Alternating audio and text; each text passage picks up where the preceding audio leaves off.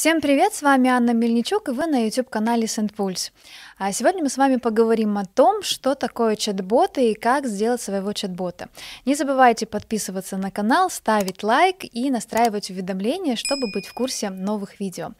Итак, э, чат-бот — это алгоритм, который срабатывает по триггеру. То есть это некая программа в мессенджере, когда человек делает действие, например, подписывается на вашего чат-бота, ему приходит заготовленное сообщение с вариантами ответа.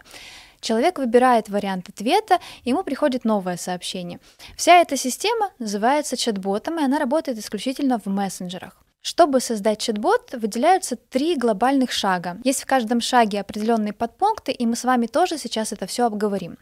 Первое, что вы делаете при создании чат-бота, это определяете с целью, какой рутинный процесс я делегирую на чат-бот.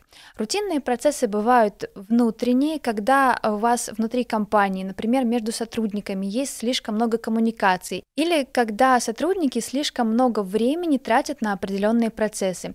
И есть цель внешняя, когда вы делегируете общение с клиентами на чат-бота. Не все общение, но какую-то часть. Цель может быть как прямая, когда вы конкретно спрашиваете у человека, например, email адрес или ему что-то продаете. И есть еще косвенные цели. А, вы, например, информируете дополнительно людей о своих каких-то услугах или о каких-то новостях. То есть глобально у чат-бота есть его прямая цель и есть еще косвенные. А, когда вы определяетесь с целью, вы должны понимать, каким образом вы будете измерять эффективность. То есть вам нужно понять, а, на что вы будете ориентироваться. Например, сколько часов чат-бот сэкономил вашим сотрудникам, когда взял на себя процесс переговоров. А, очень хорошо в HR-чат-ботах этот момент можно просмотреть. Есть чат-боты, которые собеседуют людей. То есть они задают определенные вопросы и понимают, какие навыки есть у кандидата и каких навыков нет. По результатам этого собеседования, которое, внимание, проводит не человек, не живой HR, а именно алгоритм, а, кандидат распределяется или дальше к HR на повторное собеседование, точнее на более глубокое собеседование, или же он получает сообщение в стиле «Спасибо, мы вас запомнили, ваши контакты есть в нашей базе данных, может быть, мы вам перезвоним». То есть вот это вот цель. Следующий пункт это создание сценария чат-бота. Я сейчас говорю не о технической реализации, а это, условно говоря, работа на бумаге. Вы прописываете путь человека из точки А к точке Б, то есть к выполнению этой цели. Вы должны понимать, что содержание чат-бота и этот путь зависит прежде всего от целевой аудитории, то есть от тех людей, которые будут пользоваться чат-ботом. Если люди не знакомы с вашей компанией, в первый раз видят и подписываются на чат-бота, это будет один сценарий чат-бота. Если это уже ваши клиенты, если это просто теплые лиды, то есть те люди, которые хотя бы ну, знают что-то о вас, это будет другой сценарий чат-бота. Вот этот момент вы обязательно должны учитывать. Обязательно поговорите с отделом продаж, с отделом технической поддержки, если в вашей компании есть такие люди. Или же, в принципе, поговорите с теми, кто на передовой передовой, то есть кто общается с вашими клиентами. Узнайте, какие есть у людей возражения, узнайте, какие боли, узнайте, почему они покупают, что им нравится, что срабатывает, а, какой триггер срабатывает, чтобы человек принял решение в пользу покупки вашей компании.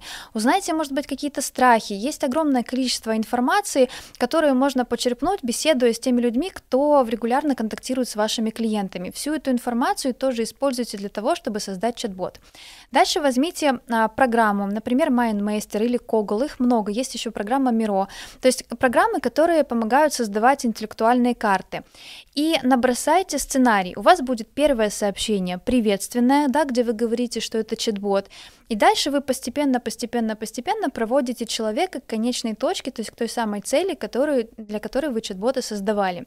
Дополните э, сценарий чат-бота с сервисными сообщениями, то есть предлагайте человеку возвращаться назад, предлагайте человеку связаться с менеджером, если у него есть какие-то вопросы, или прямо говорите, задайте вопрос.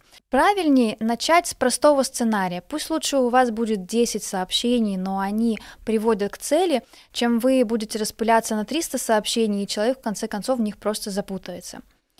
После этого мы переходим к шагу 3. Шаг 3 – это как раз техническая реализация. Когда вы видите перед собой сценарий, вы понимаете, что будет в вашем чат-боте, вы понимаете объем сообщений, вы понимаете, какие вам понадобятся интеграции, если понадобится, вы выбираете сервис по созданию чат-ботов. А, мы возьмем на примере SendPulse. Там есть понятный конструктор. Вы заходите в конструктор, подключаете свой мессенджер и начинаете настройку чат-бота. Техническая часть, поверьте, самая простая. Сложнее было гораздо сделать э, шаг 2. Итак, техническая реализация, вы настраиваете чат-бот, у вас получается какой-то первичный вариант, его можно тут же протестировать, то есть отправить себе. Когда вы смотрите на сценарий на компьютере, это один вариант, но когда вы отправляете чат-бота и видите, насколько быстро он срабатывает, или наоборот, может быть, где-то он слишком медленный, а здесь может быть непонятная информация, непонятная кнопка, где-то не так обрезалась картинка. Вот эти все моменты вы отследите уже на живом чат-боте. И так у вас есть чат-бот, вы его первично протестировали. После этого лучше всего э, проверить его еще раз на следующий день, потому что ну, пока мы делаем, многие ошибки не замечаются, а на следующий день взгляд освежается, и вы можете заметить какие-то нюансы. Обязательно отправьте чат-бота еще нескольким своим, например, коллегам или доверенным клиентам, можно друзьям, родственникам, чтобы они просмотрели и независимо а, оценили его.